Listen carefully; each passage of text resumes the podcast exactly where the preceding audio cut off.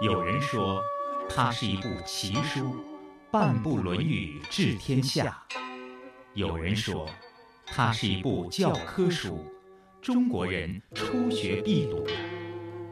这部流传两千多年、记载着孔子谆谆教诲的书，都讲了什么？又能给生活在现代社会中的人们带来怎样的人生启示呢？让我们一起品读《论语》。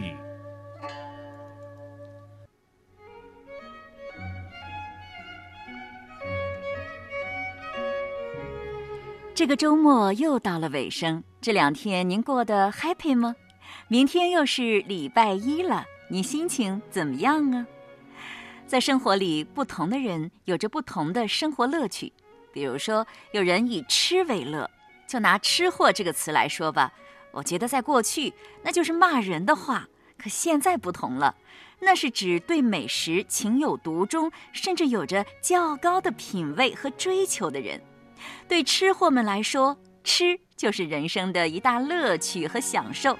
如果没有美食，人生将大为逊色。有人以吃为乐，有人以玩为乐，有人喜欢看电影，有人喜欢去旅游，还有人对这些都不感兴趣。他喜欢什么呢？其为人也，发愤忘食，乐以忘忧，不知老之将至云耳。这个人喜欢学习，喜欢到什么程度呢？喜欢到了忘记了吃饭，忘记了忧愁，连自己的年龄都忘了。学习有这么有意思吗？难道比吃更享受吗？刚才这句话是孔子对自己的评价，从中我们感受到，对于孔子而言，学习的过程是有着莫大的乐趣的。孔子感受到了，所以他乐此不疲，一生好学不辍。今天呢，我们就通过一句话来领略一下圣人的这个爱好。今日嘉宾马庆西，主持人溪水。马庆西，山东省实验中学语文教师，对中国传统文化经典有着深入的研究和体验。深入机关、学校、社区进行讲座数百场。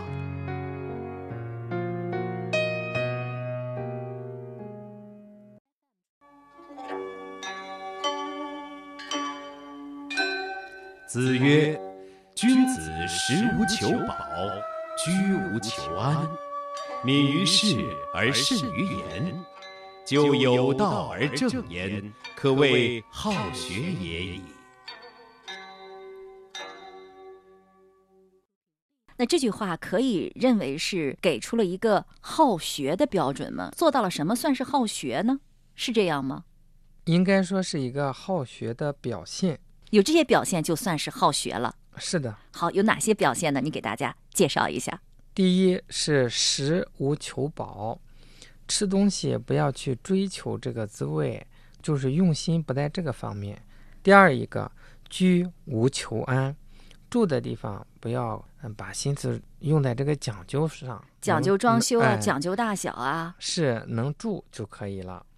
敏于事而慎于言，前两个是衣食住行这个层面，后面这个是做事情，是敏于事。对我们所要做的事情，用一个字来概括，是要敏。敏这个字包含有两个含义，第一是要勤，第二一个。还要慎重，这个“敏”有两个意思，原来还有慎重的意思。是的，通俗一点就是干活要又快又好，稳稳当当的。是的，光求快还不行。是，哎，“敏”还真是第一次听说还有谨慎的意思呢。哦，古人解释这个就含有这个意义在里面。哦，哎，为什么敏？第一，我动作上；第二个，眼神上敏，我能看出来，所以那就我们就做的很好，很慎重。后面慎于言。讲话要谨慎，不要轻易的说，不该说的不说，时机不对的时候不说，说的对象不对的时候也不说。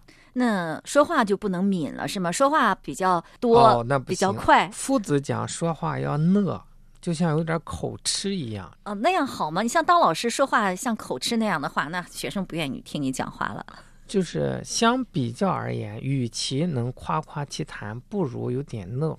不是说真正的口吃，就是考虑周全了再说。嗯，说话要谨慎，哎谨言慎行。是就有道而正言，这是与人交往。交往什么样的人呢？就是靠近，靠近有道的人，而正言来匡正自己不合适的地方。这样做到了之后，夫子说可以说是好学。哦，就是说要亲近有道德修养的人，向他学习，来不断的端正自己，调整自己。是你看这句话听起来让人觉得无法理解，什么食无求饱，居无求安，敏于事还慎于言，还就有道而正焉。我感觉就是孔子教的和一般人平常做的都是相反的。所以说，一般人不是君子，哎，普通人多，君子少。你看，一般人好像都是讲究吃、讲究住，干事儿要少，功要多表，而且如果有过错呢，尽量往外推啊，最好都是别人的错儿。你觉得这样不好吗？我觉得这样有好吃的，有好住的，事儿不多干，挺轻松的，那不也挺快乐吗？哦，那你想想，谁会愿意跟您搭档呢？所以说，从自己来看是挺好，但是当周围的人都讨厌我们的时候，我们还会觉着好吗？另外，你像吃好住好，眼睛看着自己刚刚装修好的房子，让人多满足呀，这不挺好吗？哦，这是普通人的境界，因为夫子讲的是君子，君子要在这个之上。再一个，夫子没有说让我们吃不好、住不好，他只说不要去刻意的追求这个。我啊们有这个条件当然可以，如果没有条件，不要刻意的在这个上面非得去追求，明明达不到，非得往这上面走，那不搞得很痛苦吗？就是说，在吃住上不要花太多的心思。是，夫子一贯的主张是素富贵行乎富贵，素贫贱行乎贫贱。我是一个什么情况，我就按照这种情况应该过的日子来过就可以了，把省下来的时间和精力用来求道。就有道而正言，匡正自己，争取在做事情的时候更加的敏，在说话的时候更加的慎，犯的错误越来越少。其实我觉得，如果在吃上、在住上过度的讲究的话，或者是看到别人有什么自己没有的话，也去追求，反倒会给自己带来不快乐的，嗯是吧很？多的烦恼，而且这样的欲望是没有止境的。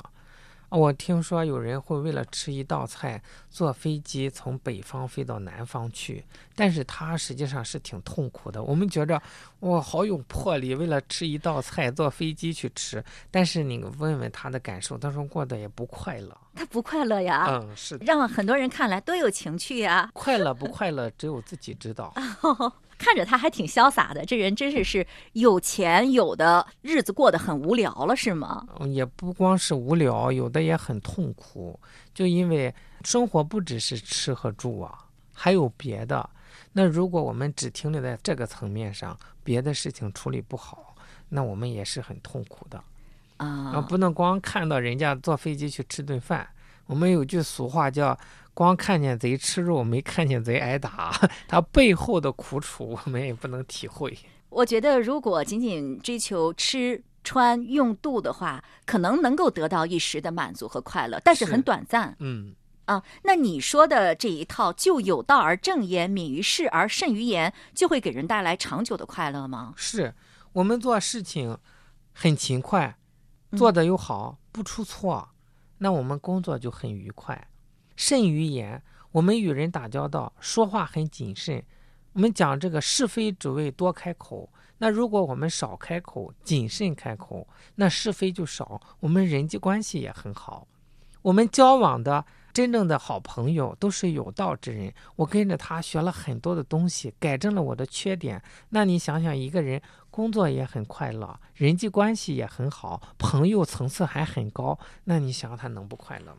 好像我们的古圣先贤特别讲究这个谨言慎行，这个讲话很谨慎，说话要慎重。你说为什么在说话上要有这么多的讲究呢？如果说话多了，说话快了，有什么不好吗？第一，说话快了，容易考虑不周全。这话有个什么特点？叫四不及舌。千里马赶不上舌头快，千里马跑出去还能把它叫回来，说出去的话再也收不回来了。面对这种无可挽回的事情，我们一定要慎重。那如果我们考虑不周全，说出去了，可能把对方伤害到了，把事情办砸了。我们后面再说多少解释的话，人家认为你是掩饰，是假的了，不相信了。所以这个祸一旦闯下了，就很难挽回。所以这是不能说的太快。第二个呢是。不要说的太多，因为言多必有失。真正有用的话不需要太多，啊，只要说到点子上，说的恰到好处就可以了。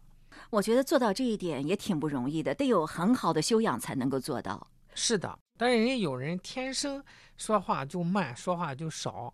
但有的时候说话少，是因为他不知道，无话可说耶。那也很难得，有的人不知道还到处乱说，这就修养就更低了。嗯，他不知道嘛，所以他觉得自卑，要多说一点，让别人高看自己一眼。说这不就已经被您瞧破了吗？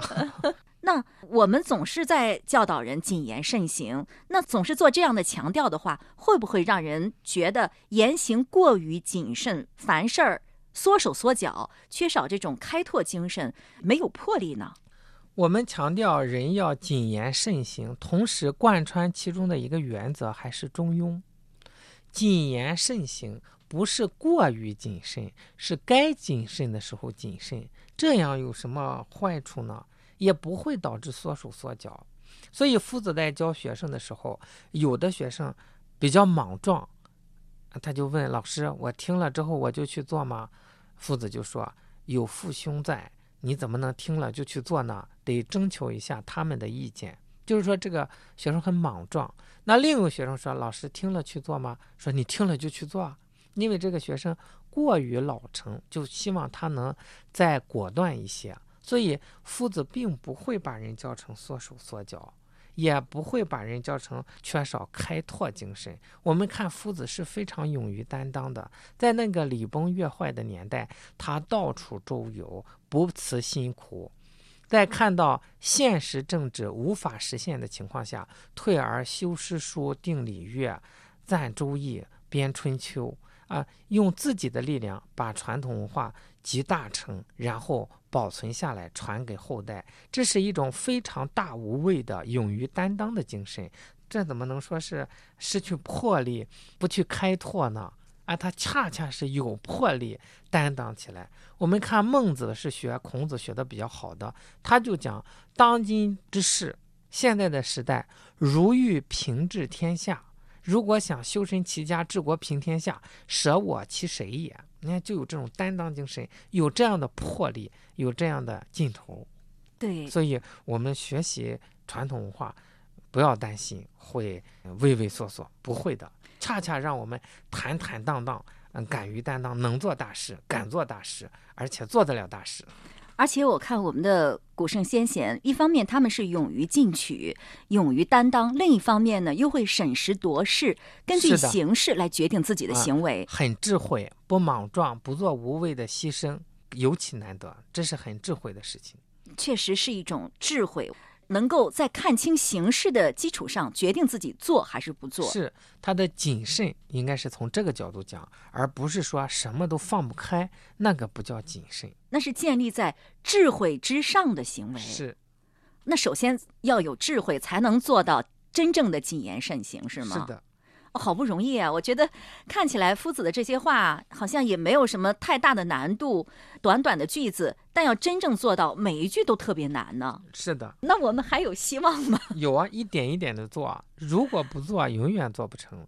只要我们去做，我们会发现并没有那么难，而且会越来越高兴哈。嗯，就有道而正焉。那根据这句话去做，对我们有什么好处？你看，我们就正了。原来歪的地方，现在都正过来了。正过来就高兴了，是吗？嗯，我们也高兴，周围的人也高兴，我们会更高兴，因为我们工作做得好，人际关系也很好，到哪儿都受欢迎。就有道，这个有道是有道之人，是的，有道德修养的人。是。那其实，在生活当中，我们都是喜欢和人品比较好的人打交道。是有正能量的人，是能够给自己带来好处。再一个，没有那么多的计较和算计，也会比较轻松。那具备了这几条，就算是一个好学的人了。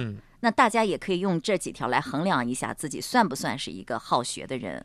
我们现在一般说好学是，他读了多少书，背过了多少东西。但是我们会发现，夫子讲的这个好学是对待享受是什么态度，做事情说话是什么态度，与人交往是什么态度，句句都是实际行动。所以，真正的好学是在实际行动当中落实圣贤的智慧。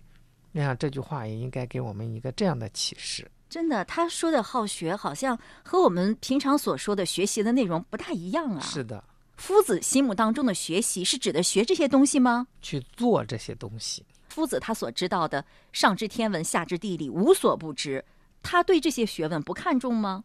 看重。但是他所说的“食无求饱，居无求安，敏于事而慎于言”，就有道而正言是更重要的，是有个本末的关系。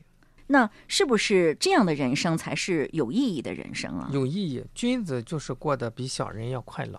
君子坦荡荡，小人长戚戚嘛。那吃好住好，有点自己的小爱好，旅游啊，音乐啊，绘画呀，儿孙绕膝，子孙满堂，其实也是挺好的。是挺好的。关键是，如果我们做不到这几点，很难吃好住好，很难做的这么儿孙满堂，很快乐。可能儿孙满堂之后闹矛盾。哦，是这样吗？哦，先做到这样，自己如果能够吃得好、住得好，有点爱好的，子孙也满堂的话，才能够过上一种幸福。那都是捎带着的。我就举一个例子，比方说，我们倒是好几个儿子、好几个孙子，但是我们说话不谨慎。那可能全家人都矛盾重重，那个时候你想想还有什么快乐可言？所以从这一个方面，咱们就可以看出来，要想过上很幸福的生活、希望的生活，还是要从根本上努力。好学的人是快乐的人，在好学当中，生活中的难题会被一一破解，在好学中，我们会因为越来越明理而越来越快乐。那么好吃呢？吃的那一刻或许感觉不错，可是吃完了呢？是否我们会因为食物在脏腑中的运作而具备了化解烦恼的力量了呢？恐怕不能吧。那么像孔子这样好学的人，难道一点忧愁也没有吗？我想一定也是有的。不过他和一般人的忧愁是不同的，一般人是为自己而忧。而孔子的忧愁一定是先天下之忧而忧，老者安之，朋友信之，少者怀之，是他的志向；礼运大同世界是他的梦想。或许这就是圣人的襟怀与常人的不同之处吧。听众朋友，今天的节目就是这样了。节目嘉宾马庆西先生，主持人溪水。品读《论语》往期节目已经上载齐鲁网、山东经济广播手机客户端。